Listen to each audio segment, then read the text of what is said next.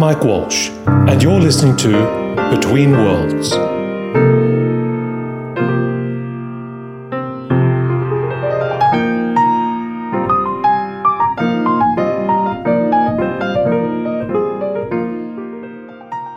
You know, I've always been fascinated coming to Japan by just the sheer obsession that uh, the Japanese have with technology. They, they really, you know, they really truly love ev- almost every aspect of technology, from robots to rice cookers.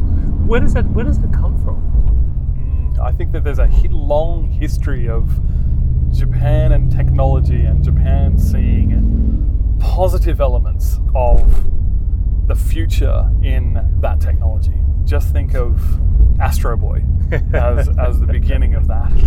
Well, actually, someone, someone was telling me in a, in, a, in a conversation today that even going back to the Edo period, they were creating their own automatons.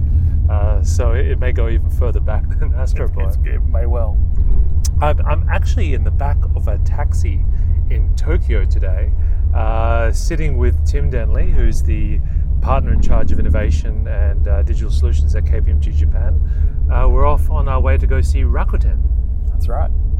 Uh, which is, of course, one of Japan's uh, is Japan's leading e-commerce business. And there's a guy on a there's a very kind of a surfer-looking Japanese guy on a giant Harley next to us. It's actually really impressive. uh, it's it, it, it's a it's a they really are the most sophisticated consumer culture in the world, and you can see even when it comes to uh, to motorbikes, they fully embrace the lifestyle. With It's a very nice Indian that we're riding past right now. uh, in many ways, do you, do you think that uh, Japanese traditional companies are going to be the canary in the coal mine uh, when it comes to automation? Uh, because uh, this is some of the most traditional management and organizational models in the world, which are on a collision course with new forms of technology. Absolutely. And they're also on a con- collision course with the, the real reality that a declining population will fundamentally change Right. the face of, of a workforce in Japan. The impact of uh, the aging population will be felt here first before anywhere else. Absolutely, it will. Yeah, and and I think that that combined with this incredible desire to build technology into everything that they do, will, as you say, become the the, the forefront of automation. And we're seeing that in our business. If I look at the way that our robotic process automation team has has gained incredible foothold in the marketplace over the past three years, uh, and it's very simple, very tangible. We can automate that macro process for you, Yeah. and it's those things becoming layered and layered and layered. There is sort of a natural uh, affinity with robotic process automation in Japan because there's been a long history of automation in, in the manufacturing process. Absolutely. And, and I think that what, what we're seeing now is that Japanese organizations have recognized that the same processes that they've perfected, so to speak, in manufacturing can now be played out in financial services or in any other kind of business that, that we're starting to see. And that, and that is where these incredible changes are starting to come in the marketplace. Wh- What's interesting to me, though, is that I don't think we've seen organizations in Japan really grasp where that goes. Right. Well, well, I was going to, you know, even just thinking back, when they started bringing in, you've been here for 17 years, so you've seen a few waves of this. When they started bringing increased levels of automation and robotics into production, uh, how did that impact their existing workforce? Like, like what was the, uh, how did they reintegrate or retrain people in, in that new context? Well, and, and we, we, we saw this in one of our meetings this week with, with this, this image of the Japanese workers in a manufacturing plant sweating over the, the Kanban board of, of where they need to be to produce this particular product in the next, you know, the next production cycle. With the Tokyo, with the Toyota production system. That's yeah. that's right, Yeah. and and the reality is that even though it's it's heavy amounts of automation, the the human in the loop is still incredibly powerful in any of these Japanese systems. Right. So they they didn't fire people from these jobs. They they essentially retasked them That's right. to to look at how to use the machines more effectively. That's right. That's right.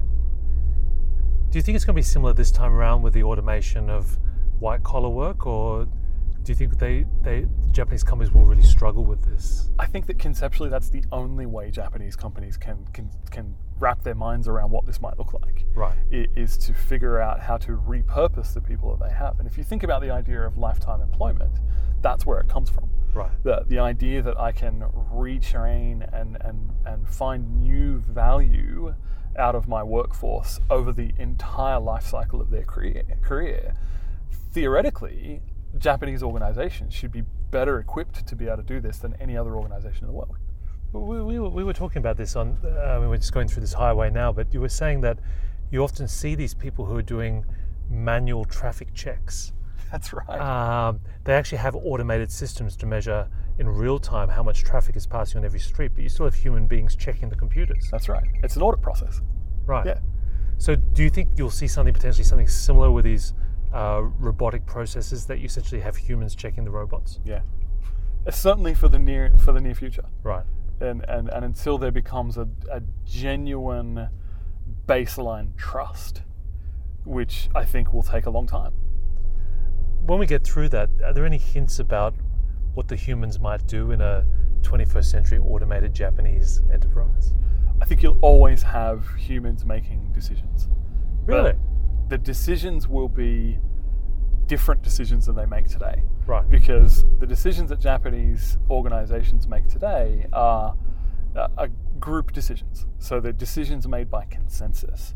And, and that will need to continue to be the way, I think, for many Japanese organizations. They- They will need a large number of people to be the check and balance of the system and make the, the final decisions on systematic choices uh, because it will be very hard to move away from that, that level of, of team discipline and team decision. But how do you automate decision making if you're relying on consensus human based models? Well, and, and that's the dilemma. Right. Is is that how do you actually pull away from this idea of consensus-based decision making and move to a more probabilistic way of making decisions? That that's probably the biggest challenge that I think most Japanese executives will face in the next five to ten years, is being able to make decisions on a level of uncertainty. Rather the deterministic model. That's right. Talk a bit about pro- probabilistic decision making. What, what does that mean for you, and, and I guess how does it apply to you know to J- Japanese enterprises? So, so I think that the the reality under the covers is that, that likely Japanese organizations have, have always been working on probabilistic decision making where they're they're making the right the most effective decision with the information that they've got on hand at this point in time. Right. Uh, so so it is based on a on a factor of uncertainty. Um, Sort of but- it's like it's Bayesian theory, really. that's right. Yeah. That's right. Uh, and, and I think that that's bringing the, the, the technology will bring that to the forefront of the discussion because it will be quantifiable at that point, yeah. which today it's not. Today it's we have 15 people in the room who are the the bucho, the the, the, the division managers of, of the of the company, and collectively we believe that this is the right decision to make. Uh, but when you then can put real tangible measures on based on the data at hand and the algorithms of each of our different uh, systems, we believe that there is a 95% probability that this is the correct decision to make. Uh, and that 5% of uncertainty is now a real, it's the elephant in the room is now real. Right. That will be very different for Japanese organizations. H- How do generally these consensus meetings run? Uh, Do they? Does everyone talk about the the different pros or cons, and then the most senior person in the room provides leads the assent process? Uh, How how generally is consensus manufactured? So, so there's a word for this in Japanese. It's called nemawashi. Uh, and nemawashi essentially represents the idea of, of going at a problem from the roots and going acro- around all of the roots and, and making sure that you've got everything uh, sorted. And, and you know sometimes This is like- different to f- first causes, though, isn't it? Ah, this is very different. Yeah. Right. So so. My, often I have my colleagues tell me that I'm, I'm the master of nemawashi, which is quite strange for a foreigner. Um, but but it is an important process, and, and essentially this is the the driver of this Japanese consensus making. So, yeah, uh, give an, a tangible example of, of, of some of the things that I have to do in my in my role, uh, engaging with our, our senior tax partners and our senior FAS and deal advisory partners, our senior consulting partners, and our senior uh, audit partners, to come to a consensus on how we're going to invest in digital innovation within the firm in Japan. And typically, that process is is a factor of me working with some people to come up with some initial ideas and some initial findings of what we want to do and a hypothesis of where we want to take that, then meeting individually with each of the members of, of that decision making body Right. and gaining that consensus on a, on a backroom individual basis Right. To the point where when I take that into the, the Japan Management Committee, it's almost a rubber stamp moment. But it is at that point heavily endorsed by our senior executives. This is pure politics. So- Absolutely it So I mean, meetings. it's very rude to actually make a decision in a meeting that hasn't you haven't pre got pre-approval for. That's right. Hmm. That's right. And, and that's the fundamental Japanese consensus building process. It, it, it, it will probably the most challenging part of that then is not so much the the giving up of the decision making, but the giving up of the idea that um, consent is essentially manufactured by people who've had to earn it through many years of experience and seniority. That's right. That's right. And this is when I, when I talk to, to our clients, one of the biggest changes that I see in how we interact with, with our people and our, and our human resource is this idea that we need to shift our mindset from high performers to high potentials. Because the, the future will not be based on the high performers. You will also need to nurture and rear your high potential individuals and grow them quickly through your organization to build that agility. There's there's a lot of lessons here for you know uh, companies in the West as well because uh, although they often pride themselves on being agile and uh, being more responsive to bringing up the next generation, they struggle with the same issues of seniority and consent and politics as, as any other organization. Um, and uh, when you think about what an algorithmic company has to be and how you have to speed up the decision making processes, I think it's going to be hard for everybody. Absolutely, absolutely. Uh, and I think that the, the things that we'll learn from the intense amount of efficiency that Japanese companies tend to put in anything that they do, Right. those will become powerful lessons for the rest of the world in exactly the same way that the Kaizen process has been for manufacturing. Yeah, so 21st century Kaizen uh, is will really be focused on digital process redesign rather than uh, just squeezing out efficiencies from right. analog processes. And, and how, then how do you layer into that the people element and the cultural elements and, and the governance and finance controls and all of those good things that, go, that need to go along to make it actually work? the only piece that I think will be difficult um, is that you know real uh, real breakthrough thinking comes from not focusing on efficiency but looking at radically different ways of doing things. Uh, and that's probably the one thing that's fundamentally lacking in Japan right now. Right. It is the, the, the charismatic, crazy thinkers that Japan was known for in the 60s and, and the 50s and 60s and 70s. Professor Nakamatsu. Yeah, that's right. the Soichiro Hondas of the world. yeah. well, this this is this is fascinating, isn't it? Because people often make the distinction between these um, uh, founder-controlled, uh, owner owner type thinking organizations where you have a visionary leader and founder and CEO, uh, like uh, Masayoshi-san, That's right. um, or the, the you know the f- former CEO of Sony, they they have a very different cultural texture to the more traditional salaryman That's right. organizations. Yeah, that's right. And I think that's that's the big juxt- juxtaposition that you can see in the landscape of Japan right now. This this fundamental difference between the the owner kigyo, the, the owner business, and the salaryman kigyo, the the salaryman business. And and until the salaryman business can figure out how to effectively leverage depth of assets that they have in providing new vision and agility from a almost from a grassroots business perspective. They need to, to embed that into their business and embed that into their target model, their operating model itself. Uh, that will be the inflection point.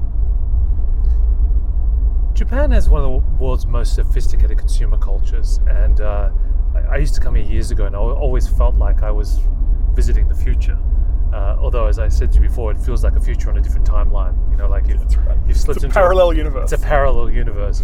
Uh, and, and, and strangely enough, you know, a lot of ideas that become uh, viral elsewhere in the world often have been incubated here, if not necessarily commercialized by Japanese companies. Mm, I think that's true. Uh, why is that? Like, what what is so unique about the consumers here that make them so predictive, or at least uh, primordial soup for, for coming up with new ways of interacting? So it's. uh, I think that isolation is is a big piece of that. So the the Galapagos syndrome, Right. w- which absolutely is, and, and even now we still use the word to to represent the the the cell phone market. That that people are starting to go back to Galapagos their Galapagos Ketai. Ketai, right? Yeah. The Galake, um, which is what's interesting to me is that that from a at some level of the psyche they understand this, and they recognize this and almost revel in it Right. that, that because they are this microcosm of, of experimentation, um, but they are also quite different and quite unique. And you can see those changes, those differences, even in as close a culture as like Korea or, or China. The, the, there's such fundamental differences in, in culture, and, and you know I often run into this situation with people new to Asia or new to Japan. That, oh, you know, Japan and Korea and China, they can't be that different. But we know from experience that they are fundamentally different in massive and significant ways. the the is the isolation. It, it it doesn't really explain uh, the full entirety of this. I mean, there's there's also an element to which is this is one of the world's most urban, dense populations with a incredible love of technology that That's right. uh, and and it's, and uh, sort of an obsession with detail as well. Uh, I mean, we, we're, we're still, from the beginning, we've been driving in amongst these tall buildings, and we're still driving in amongst tall buildings. Uh, it's, it is this this incredible urban population where everyone is very closely closely knit together, and the technology is embedded so deeply into the, the culture and into the, the day-to-day life of people that it- it's almost forgotten almost It- it's become such an ingrained part of what Japan is that I, I don't think there's a there's a way to conceptualize what it would be without that Right. technology. And even even the older generation embraces it. Absolutely. Right. And and it, and it's often embraced in in unique and unique and interesting ways. But you know, years ago I did a project with uh, a company building uh, supermarket shopping service, an e-commerce supermarket shopping service that was designed to be run on TVs. So you know, if I'm if I'm a seven-year-old you know uh, widower, the only thing I have in my home is a TV. So I'm going to put a dongle in the back of your TV, and you can now do your shopping on your TV. And the, inter- the, the interface design was how do we make a simple interface design that will work for elderly people? It's got to have big pictures, it's got to have big fonts, it's got to have simple words. It, it was cool. The, the, the elderly are a big driver of innovation here in Japan, and uh, someone was telling me that even the robotics industry, a, a lot of it is driven by the, the concern that there won't be enough people to care for the older generation. That's right. That's right. Well, and, and, and, and heaven forbid we would have to bring people from outside of Japan to do that for Yes. us. Um, but but yeah, absolutely. There's a, there's a strong driver there for, for that type of robotic. Um, and you know what's interesting to me about robotics in Japan is that Japan is absolutely at the forefront of robotics. So the the machines that can automate a process where it comes to picking someone up, moving someone around, doing these things. Um, what's missing in Japan is the intelligence that makes those systems work. Japan is significantly behind on artificial intelligence and the other components necessary to actually make those robotic systems work effectively. Really? Yeah, So, so they're very good at the robot, they're just not so good at the uh, operating That's right. uh, mechanisms. that's right. Right. Why is that? You know, it's, Is it, is it is it about scale and data? I think I think it's definitely got a lot to do with data, uh, uh, and I think that it's it's got a lot to do with the fact that AI is fundamentally based on this idea of experimentation And probabil- probabilistic systems, and, right? and probabilistic It's- systems, right? It's It's- statistics rather than programming. That's right, and Right. and that and that's somewhat foreign almost to to, to many Japanese uh, organizations. Uh, I think there's also an academic element to it. That, that certainly, and that's not to say that there isn't a lot of academia talking about AI and building systems, but um, absolutely there is there is less of that type of research than we would see in the United States, for example. Right. And, this is on you because uh, even during the internet boom, there, there was some uh, observations that the, the Japanese were very good at building hardware, but the software Yeah, they, they also struggle with and, and creating an app-driven culture. that's right. That's right. Yeah.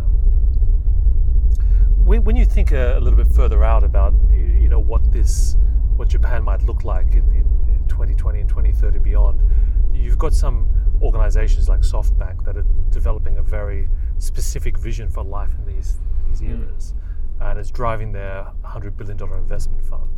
Uh, what, what's your take on all that? So, so I think that th- there's a couple of really interesting phenomena about Japanese organizations. Uh, one is that they're extremely flush with cash. so Japanese companies have incredible cash from, assets. from frugality? Uh, I think it's it's a mixture of frugality and uh, you know, think about the national debt of Japan, right? Japan has potentially one of the highest national debts, but it's owned by themselves, which is fundamentally different than the, the national debt we see elsewhere in the world. Right. Uh, and and I think that plays into the corporate financial culture as well.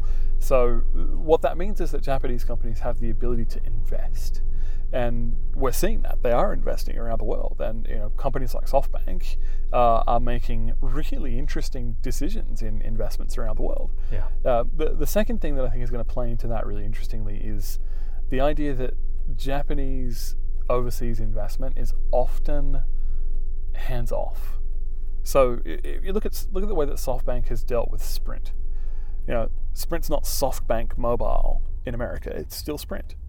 Uh, and there, and while there is some integration and there's some some great components that come out of that, the the intention is not for them to absorb all of these businesses into themselves. Uh, and I think this stems from this idea that you know, talk to any large Japanese multinational company, and they will always talk about Japan and the rest of the world Right. as as if they were entirely different companies. and this doesn't necessarily stem from a desire to provide autonomy. It probably comes from a belief that it's impossible to actually combine those two. I think that might be true. Yeah, Yeah, yeah, yeah. Because you know, even Western concepts, if they come to Japan, have to be filtered through a kind of a cultural airlock first. yeah, yeah. That's right. And and and you know, we're seeing that begin to erode slightly. Um, you know, the, iPhone's a good example of that. Yeah. Uh, and, you know. and I remember back in 2007 uh, when I was over here that p- people were saying that the iPhone won't succeed in Japan. That's right. It's it's just not the, the mobile culture. A- and I still have because I lined up for an iPhone the first day it was released here, Yeah. and I still have the brochure from from SoftBank from that day, and it looks like an iPhone brochure from anywhere else in the world.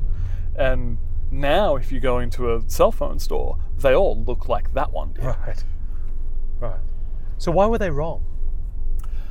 So I think consumers were the, the biggest factor. I, I think that many Japanese organizations grossly underestimate Japanese consumers and Japanese consumers' propensity for change and to absorb and, and find new ways to do things differently. Hmm. Uh, and, and, you know, oftentimes you'll hear Japanese people say that the, the greatest innovations in Japan actually don't start in Japan. They're only perfected in Japan. So Toyota didn't invent the production line, but they absolutely did perfect it. It, it'll be uh, it'll be interesting if you know the algorithmic organization is not invented in Japan, but the Japanese find a way of perfecting the That's right. you know the balance between humans and machines in, in this new enterprise. That's right. Yeah.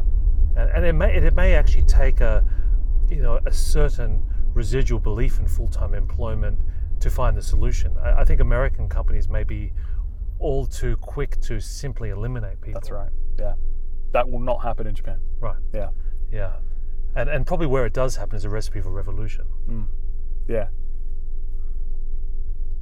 Yes. No. It's um. Uh, I guess when you when you look at the kind of the um, the marketplace here is. Uh, it, it, it's full of contradictions, but there is a strong desire to prever- preserve the dignity of, of work and, and, and human life. That's right. Yeah.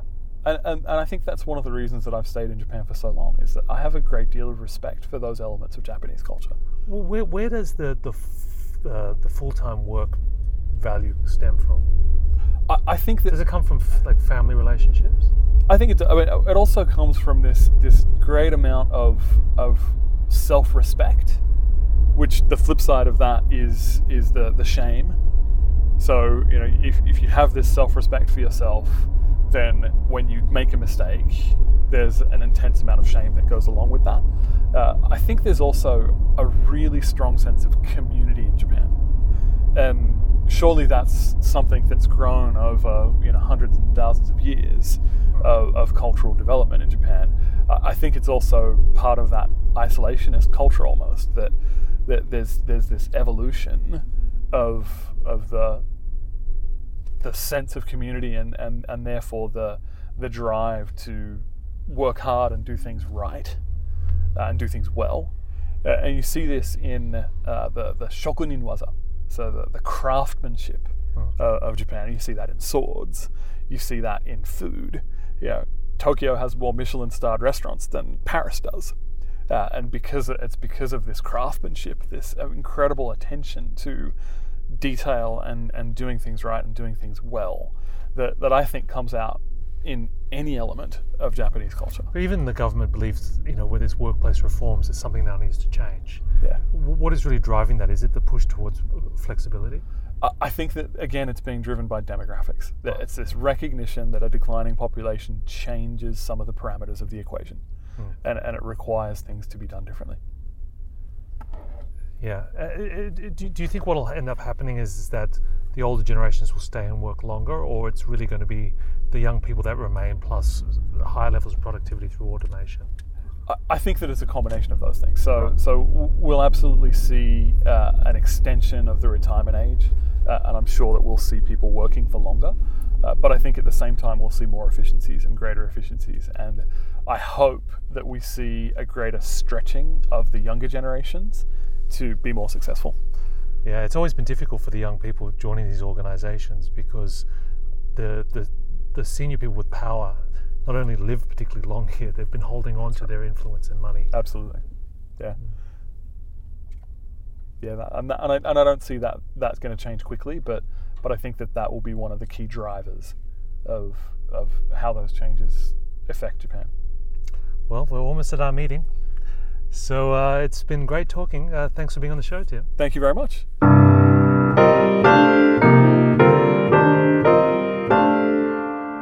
You've been listening to Between Worlds. For more episodes and information on how to subscribe to our podcast, please visit www.mike-walsh.com slash between worlds.